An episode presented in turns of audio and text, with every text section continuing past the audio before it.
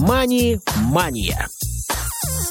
Вы слушаете повтор программы. Добрый день, уважаемые радиослушатели. В эфире «Мани Мания», очередной выпуск. Сегодня мы с вами в прямом эфире. У микрофона Василий Дрожжин. Этот выпуск помогают обеспечивать звукорежиссер Илья Тураев и линейный редактор Ольга Хасид.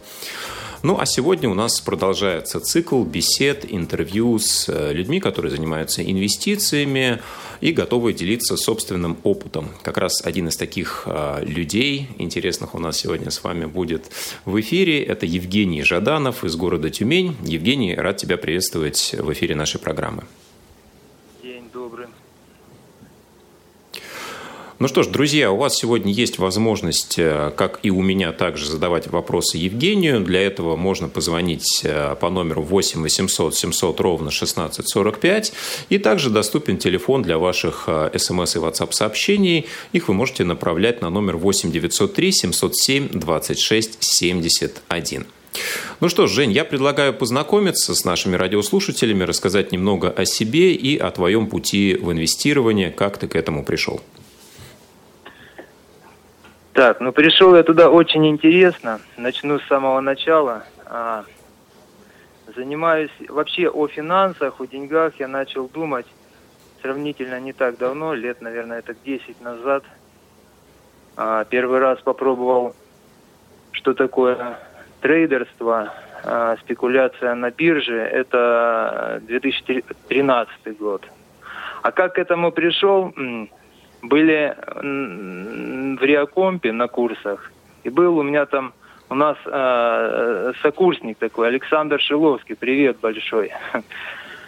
И вот он нам на тот момент было там по сколько лет, пацанам, он старше нас, говорил, что, ребята, деньги надо зарабатывать, деньги это, это не зло, ну и всякие такие правильные вещи. И э, дал книги Э, Роберт Киосаки, да, вот эти начинающие Роберта Киосаки, Наполеона Хилла. я скажу, что эти книги у меня лежали года полтора. Просто лежали на флешке в электронном виде. Потом я их все-таки однажды начал читать, и я понял, что он был прав. Это был мой, так сказать, первый первое место, а, с которого я начал смотреть вообще на финансовый мир. Ну, а дальше больше стал читать, стал, а, ну, глядя на наши реалии, да, нашего, нашей страны, э, принимать какие-то действия в предпринимательском э, деле, тавтология. А дальше он писал о биржах, и здесь мне тоже стало это очень интересно – у нас в Майкопе, я тогда жил в Майкопе, а, больших банков нет, а Сбербанк есть везде. И я пошел в Сбер и говорю, друзья, я очень хочу научиться торговать на бирже. Пригласили менеджера, который, ну, их трейдера, да, их э, начальника брокерского отдела э, в Майкопе. Я ей рассказал, что я хочу. Она видит, что я не вижу, что я слепой. И в конце концов мы с ней договорились. И она говорит, слушай, я не знаю, как это у нас получится, но давай будем пробовать. Вот. И все. И 2013 года начали э, мы с ней, она мне объясняла, провела там вводные курсы, несколько лекций сказала, рассказала индивидуально. И методом проб и ошибок начал двигаться в этом направлении. А, вот смотри, ты говоришь, что первые твои книги были э, Роберт Киосаки, да, вероятно, «Богатый папа, бедный папа», да. «Квадрант денежного потока», Наполеон да, Хилл. Да, да, вот, да. Э, какие основные мысли ты взял для себя, стал внедрять в собственную жизнь относительно финансовой культуры, не только инвестирования, да, а что изменилось вот в твоем финансовом состоянии после осмысления этой литературы? Эм, я вообще из небогатой семьи. Я помню 90-е годы, это были злые годы, когда не хватало э, денег. Ну, и было очень тяжело нам, моей семье. И самое первое, что я понял из этих книг, что деньги это все-таки не зло. Деньги это, ну, э, нынешними словами скажу, это тот инструмент, которым можно достигать каких-то определенных целей. И опять же, посредством которых можно двигаться дальше, дальше, дальше ну, к намеченным, так сказать, желаниям. Это самая основная мысль, которую Роберт Киосаки вложил в мою голову. И почему сейчас я говорю об, почему, ну, а, о рекомендую также, да, хотя реалии Соединенных Штатов и Российской Федерации это совершенно разные реалии. Но а, его повествование от собственного лица и собственного опыта, возможно, это на меня повлияло, подействовало так, что я заразился его примером, что ли, да, не надо сидеть на месте, а надо предпринимать какие-то действия. Неважно там, какие у тебя сложности, трудности или проблемы, всегда что-то можно как-то обойти, решить. Вот. И а, начал считать деньги, начал понимать, начал обращать внимание, сколько я трачу и сколько у меня получается заработать. Так, так я это назову на тот момент времени. Такие, мне кажется, основополагающие мысли он вложил. А, подскажи, что ты использовал для того, чтобы вести учет, э, считать вот эту дельту между расходами, доходами? Поначалу, э, как и все, держал все в голове поначалу. Дальше, конечно, элементарные вещи типа Word, потом Excel, когда научился им пользоваться.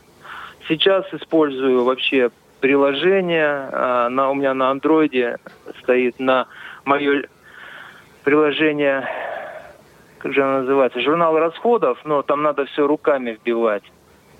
И у супруги на телефоне э, забыл, как ты в своей передаче как-то называл его, который сам подтягивает э, все э, денежные движения с карточки. Вот это так семейные. наверное.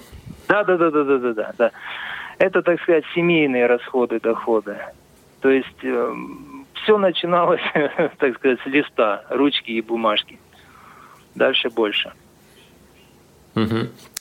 А, хорошо, скажи, какие ты цели ставил на первом этапе, когда приходил только э, к занятию инвестированием, а, искал вот этот первый брокерский счет, а, пробовал, тестировал? То есть для чего ты, собственно, приходил на биржу? Зачем тебе это нужно было? Первоочередное – это понять, что это такое, могу ли я э, с этим совладать э, с точки зрения интеллектуальных способностей и с точки зрения физических способностей. Можно ли это делать, да, вслепую?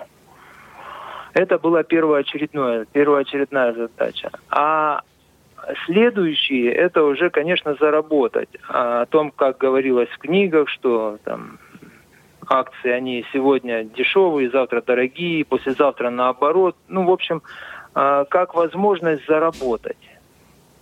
Даже не сохранить деньги, не вложить. Я о то, а, об этом на то время еще и не думал. Элементарное желание заработка было.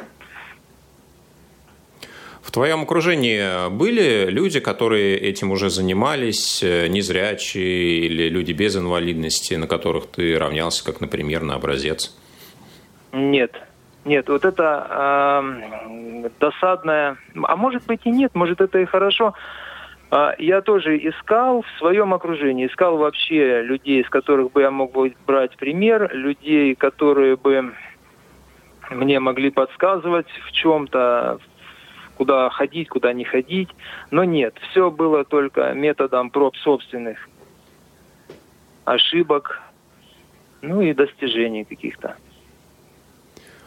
Ну, давай поговорим как раз подробнее про ошибки, то есть с чего ты начинал, каким образом э, выбирал инструменты для инвестиций, чем руководствовался, ну и какие вот первые неизбежные для новичка, наверное, ошибки ты совершал. Я помню, это незабываемые две вещи. Первое, когда я заработал процентов 10, 12, 10, наверное, все-таки, с учетом всех комиссий. Это я купил АвтоВАЗ, и он и продал его на 10% дороже. И я считал себя супер бизнесменом, короче. Вот вы не поверите, такое ощущение внутри было, само, не то что самодовольствие, но какое-то прям, я могу это сделать, да, немножко э, неправильное ощущение. Это э, было очень хорошо, но потом помню следующее. Начал разгоняться и вести себя очень эмоционально. Покупал, продавал и смотрю на баланс, что он у меня уходит в минус. Ну, неправильные действия начал вести. То есть здесь э, пришло охлаждение того, что надо аккуратнее себя вести. Помню 14 год, март месяц, когда начались эти все события на Украине и э, Крым. Вот это у меня mm-hmm. все было в бумагах, у меня не было тогда денег, кэша, да, как говорится, на счету, были одни бумаги. И вот этот кризис, вот этот крах на огромнейшие проценты – и великая глупость начинающего трейдера все продать. Вот я тогда все продал. Я продал, а потом думаю, а зачем я это все сделал? И тут же купил. Тут же купил. А здесь у нас как, когда он валится, серьезно все, валится ступенчато, да? Я купил, и он опять вниз упал. И здесь я, ну, было желание ну, загрустить очень сильно. Э, Жень, мы сейчас продолжим. У нас есть звонок. Э, давай послушаем mm-hmm. вопрос или комментарий от э, нашего радиослушателя. Здравствуйте, вы в эфире. Алло, здравствуйте. Скажите, пожалуйста, вот вы говорили, что умеете пользоваться банковской картой, что вы торгуете на бирже. А как вы на бирже работаете? Как вы, если вы не видите, как вы различаете знаки? Дело в том, что я не вижу тоже. Как вы курсы? Вам кто-то ассистент какой-то зрячий или кто, кто вот это с вами играет на бирже? На этой? Спасибо, Спасибо. Вы вопрос. представьтесь только, пожалуйста, чтобы мы знали, как к вам обращаться. Ко мне Наталья. Наталья, да. Сейчас мы ответим на наш вопрос. Да, спасибо, Наталья. Очень хороший вопрос. А, я пользуюсь Сбербанковским приложением, и у меня на компьютере стоит Квик, и в телефоне Сбербанк Инвестор.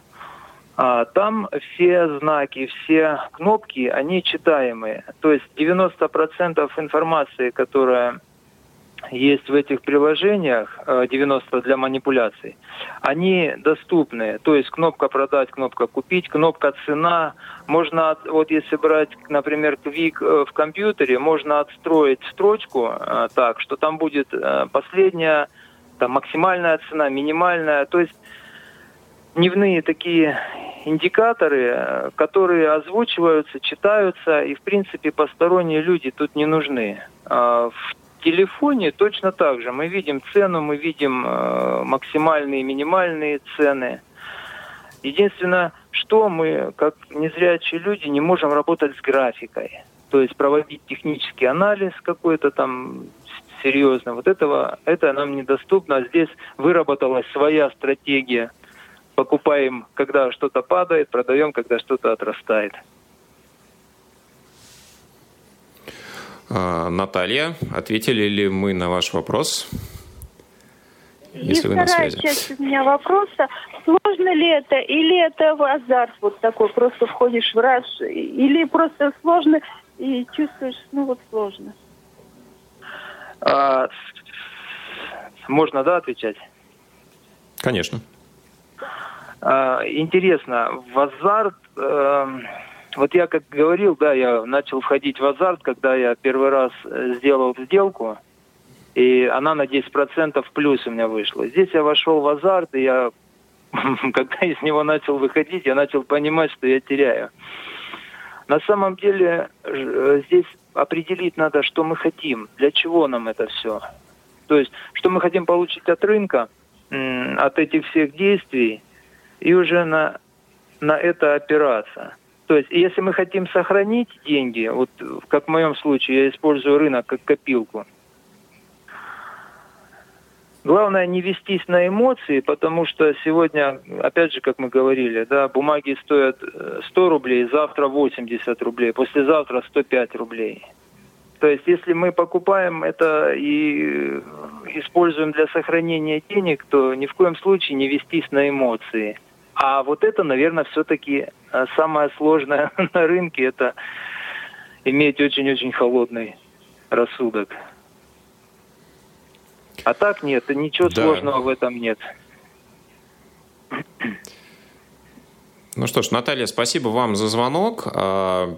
Жень, продолжим с тобой. Ты рассказывал как mm-hmm. раз э, про кризис 2014 года, когда сумел поймать все движения, да, причем как раз с самых невыгодных Вниз. сторон. А, да, что, какие выводы ты из этого сделал, чему тебя эта ситуация научила, или, может быть, ты еще повторял подобные вещи в будущем? А, эта ситуация меня очень научила хорошим вещам, я считаю в дальнейшем все равно э, там какие-то бумаги, да, они начали отрастать. Например, Сбербанк, он пошел хорошо. А, там экспортирующие компании тоже они пошли хорошо вверх, так как у них доход весь в валюте. А, это послужило для меня тем, что я стал покупать внизу. Если, например, помните, следующее было, был провал Русала буквально через год, тоже весной, тоже он очень хорошо упал. Но понимая, что такое Русал компания, да, огромнейшая мировая компания, алюминиевая, ну, ну нет у нее шансов вообще обанкротиться и умереть. Просто дождался, когда она там внизу немножко полежала, когда мы поняли, что она выше, не, ну, ниже не будет идти. Но если будет, то несущественно. Это послужило уже тем, что я начал ее покупать. Эти, эти, это, это понимание. Угу. Угу. А, давай поговорим про то, а, какая у тебя сформировалась э, стратегия в твоих э, торговых операциях, да? Ну, на основе чего ты стал принимать решение о покупке тех или иных бумаг? Э, покупал ли ты только акции или вместе с тем, например, облигации, фонды? Ну и, собственно, на что ориентировался? Может быть, немножко об источниках информации, какие в первую очередь ты отслеживаешь? А, если взять начало моей деятельности, то лучший друг был телеканал РБК. Там как минимум терминология, немножко понимание вообще, что такое рынок. Очень так нормально он мне помог, телеканал РБК. Он был немножко другого формата в то время, нежели сейчас. Вот. Но у меня вот Анжи, э, Анжелика, которая мне помогала, которая э, начальник брокерского отдела в Майкопе, она технарь, она специалист по техническому анализу. А я понимаю, да, вот э, время идет, проходит, и оглядываясь назад, я понимаю, что технический анализ это не в нашем случае. И просто начал э, смотреть на рынок, видеть, где что-то упало, да, какая-то компания упала, но компания, которая ну, не может исчезнуть. А, я их подбираю, потом жду, когда она отрастает, я ее продаю. Что касается облигаций, был у меня однажды такой опыт. Я купил облигации сберовские трехлетние. Ну, а потом их продал, я не знаю, что-то я в них вообще ничего не увидел. Еще это еще было до того, как э, налоги стали платить с дохода, с купона. А фонды, фондами я никогда не занимался. Фондами э, вот недавно я э, как-то прошла новость сколько-то месяцев назад о том, что ВТБ стал э, выпустил свой фонд, ориентирующийся на золото. Золото в слитках и золото, которое находится на территории Российской Федерации. То есть оно не где-то. Оно физически есть у нас. И сейчас, понимая, что происходит, ну, ситуация не очень здоровая, да, то, что печатаются деньги безумным количеством, сейчас я начинаю собирать вот этот фонд, именно, именно золотой. Это вот первый мой опыт, что касается фонда. А так я не считаю себя на самом деле инвестором, я самый обыкновенный спекулянт. Спекулянт, который ну, дешево купил и задорого продал. Вот она вся стратегия. Ну, э, смотри, ведь бывает так, что когда ты покупаешь э, компанию, которая просела по каким-то причинам, не всегда она отрастает достаточно быстро или вообще не всегда отрастает, да, бывает такое тоже. Вот, правда, редко. А что ты делаешь? У тебя есть какие-то правила, что, допустим, если цена идет в минус на определенное количество пунктов или процентов, ты компанию продаешь? Или ты в любом случае сидишь, э, пока вот она в плюс не выйдет? Это меня 14 год научил э, не продавать бумаги.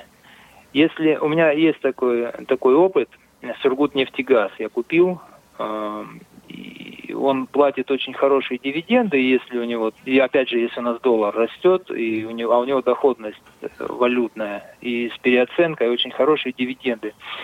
И получилось так, что я попал на последний хороший год его. И из спекулянта я превратился в инвестора. Года три я держал его бумаги, в принципе, получая дивиденды в течение этих трех лет. И затем э, продал я их все же дороже. Но когда я вижу, что бумаги еще проседают, я их стараюсь докупать. То есть тем самым, э, как говорят, говорится, да, усредняя цену. Но стараюсь, я очень люблю покупать. Понятно. То есть ты стараешься подбирать э, просевшие бумаги э, каких-то крупных компаний, которые в перспективе э, должны вырасти. Плюс ты какой-то имеешь процент фонда золота, да, на всякий случай, если вдруг будет кризис и золото должно, по твоим расчетам, вырасти в цене, да? Да, да, да, да. Именно так. А, Хорошо, давай немножко про техническую сторону торговли поговорим. Что ты используешь? А, мобильные приложения, ты говорил, что у тебя есть и Quick на компьютере. Да, через что ты больше торгуешь, совершаешь операции, проводишь анализ, и каким образом тебе удобнее это делать? То есть ты ведешь учет э, своих сделок, просто смотришь в приложении по факту, либо ты пользуешься, допустим, Excel или еще чем-то? Угу. Ну, я больше пользуюсь, конечно, мобильным приложением, а, потому что оно всегда под рукой, меньше надо делать его движение, чтобы туда войти, чтобы там проводить какие-то манипуляции. Если за компьютером сижу, то за компьютером. Но с телефона как-то побыстрее это все получается.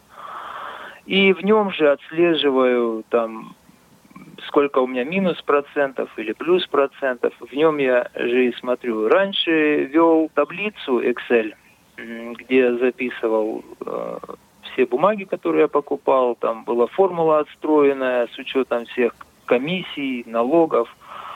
И э, там на выходе у меня показывалась цифра, э, как, сколько я, получается, заработаю на этой спекуляции, если продам ее по нынешнему курсу. С Квика можно ж вывести э, информацию на Excel, и там вообще очень интересно можно, может все получиться. Если там заняться, заняться этим вопросом, да, отстроить формулу и просто в режиме онлайн можно сделать так, что будут эти цифры, вы будете видеть, сколько на сегодняшний момент можно потерять или можно заработать. Да, я отсылаю сразу всех а, радиослушателей к архиву а, наших выпусков, где мы подробно разбирали техническую сторону торговли через различные мобильные приложения, и в том числе через приложение Quick, и рассказывали про экспорт данных через DDE-сервер, о чем сейчас как раз Евгений и говорит. Хорошо, скажи, а путь спекулянта, ведь он достаточно трудозатратен. А сколько времени ты тратишь в день, в неделю на инвестиции, на совершение сделок, на анализ, на просмотр новостей. Вот э, у тебя это, ну, скажем так, э, не э, занимает слишком много времени, что не хватает на какие-то более, там, не знаю, текущие дела, на основную работу? Нет, я на самом деле очень редко захожу в ну, может, один раз в день. Один раз в день, так на несколько минут. Новости, я, в принципе, смотрю их постоянно, когда есть время свободное, да, благо, что сейчас это тоже можно делать через телефон, не надо телевизор включать или радиоприемник. Можно почитать какие-то ленты. А, а так, э, как вот сидеть и ждать, прям что-то, как нет, я так не делаю. Я захожу и смотрю, какая динамика, в каком положении, что находится, и уже принимаю решение, можно брать или не нужно брать, или наоборот, что делать, продать, может быть. Вот как-то вот так. Угу. А, ну, как правило, человек, который э, совершает достаточно большое количество сделок, э, старается каким-то образом экономить на комиссиях, на налогах, э, отслеживает вот эти параметры. Скажи, используешь ли ты какие-то способы, методы налоговой оптимизации? Насколько ты тщательно следишь за комиссиями брокера? Ну и вот вообще в этом направлении занимаешься подобными вещами? Наверное, все-таки нет, за комиссией не слежу. Я ее как отстроил с самого начала, самую такую дешевую комиссию, простейшую. А, и все, больше я туда даже не смотрел. В принципе, если что-то новенькое появляется, то в новостной ленте это выходит.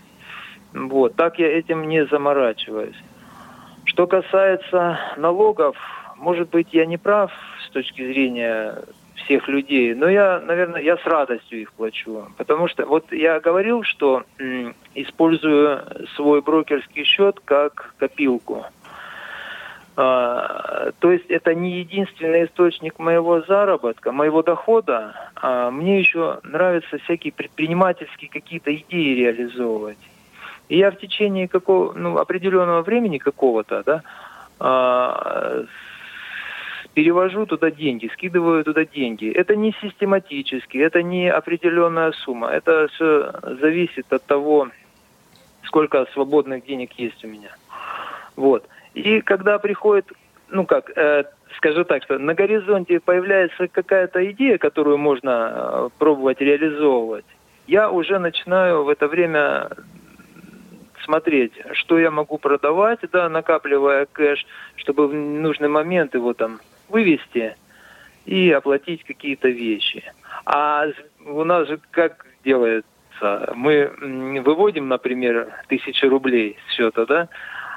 А с этой на, на карточку падает меньше. То есть налог уже вычли. С вычетом налога деньги приходят. Вот. Но я не переживаю за эти вещи. Я делаю это сразу, чувствую свою сопричастность в нашем большом деле – государства устроения. вот так как-то. Смотри, у нас остается буквально пара минут. Э, скажи, что бы мог ты посоветовать людям, которые только начинают э, разбираться в инвестициях, э, в рынках, в бирже? Какие-то, может быть, советы с высоты собственного опыта, со стороны своего взгляда? Что можно посоветовать? А, Наверное, самое главное – это э, обуздать свои эмоции, потому что движение ваших денег, а как где-то я слышал, что ученые доказали, что когда человек разда... расстается с деньгами, у него в мозгу срабатывают зоны, которые отвечают за боль. И я, в принципе, с ними, с ними согласен, что если мы их безумно теряем, безумно, то это немножко неприятно. Вот, то есть обуздать свои эмоции – и понимать, что все-таки рынок – это такая вещь, где манипуляторов этим рынком, этим рынком достаточно. И пусть меня ругают, но я все равно рекомендую всем людям прочитать, которые хотят э, позаниматься и у которых есть желание заняться э, деятельностью на бирже, Эмиль Золя «Деньги». Зачем? А, там э, художественным стилем написано, как происходят манипуляции рынком. Манипуляции, в общем, люди, у которых 1 миллиард рублей, и человек, у которого 100 миллионов рублей, на бирже проиграет тот, у которого 100 миллионов рублей, потому что возможности двигать цену той или иной бумаги э, человеку, у которого миллиард, намного больше.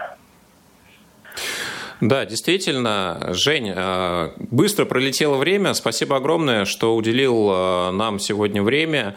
Э, и удачи тебе, успехов в твоих инвестициях. Евгений Жаданов был сегодня у нас в эфире. Вы слушали программу «Мани Мани». Меня зовут Василий Дрожин. До новых встреч на волнах Радио ВОЗ. Повтор программы. «Мани-мания».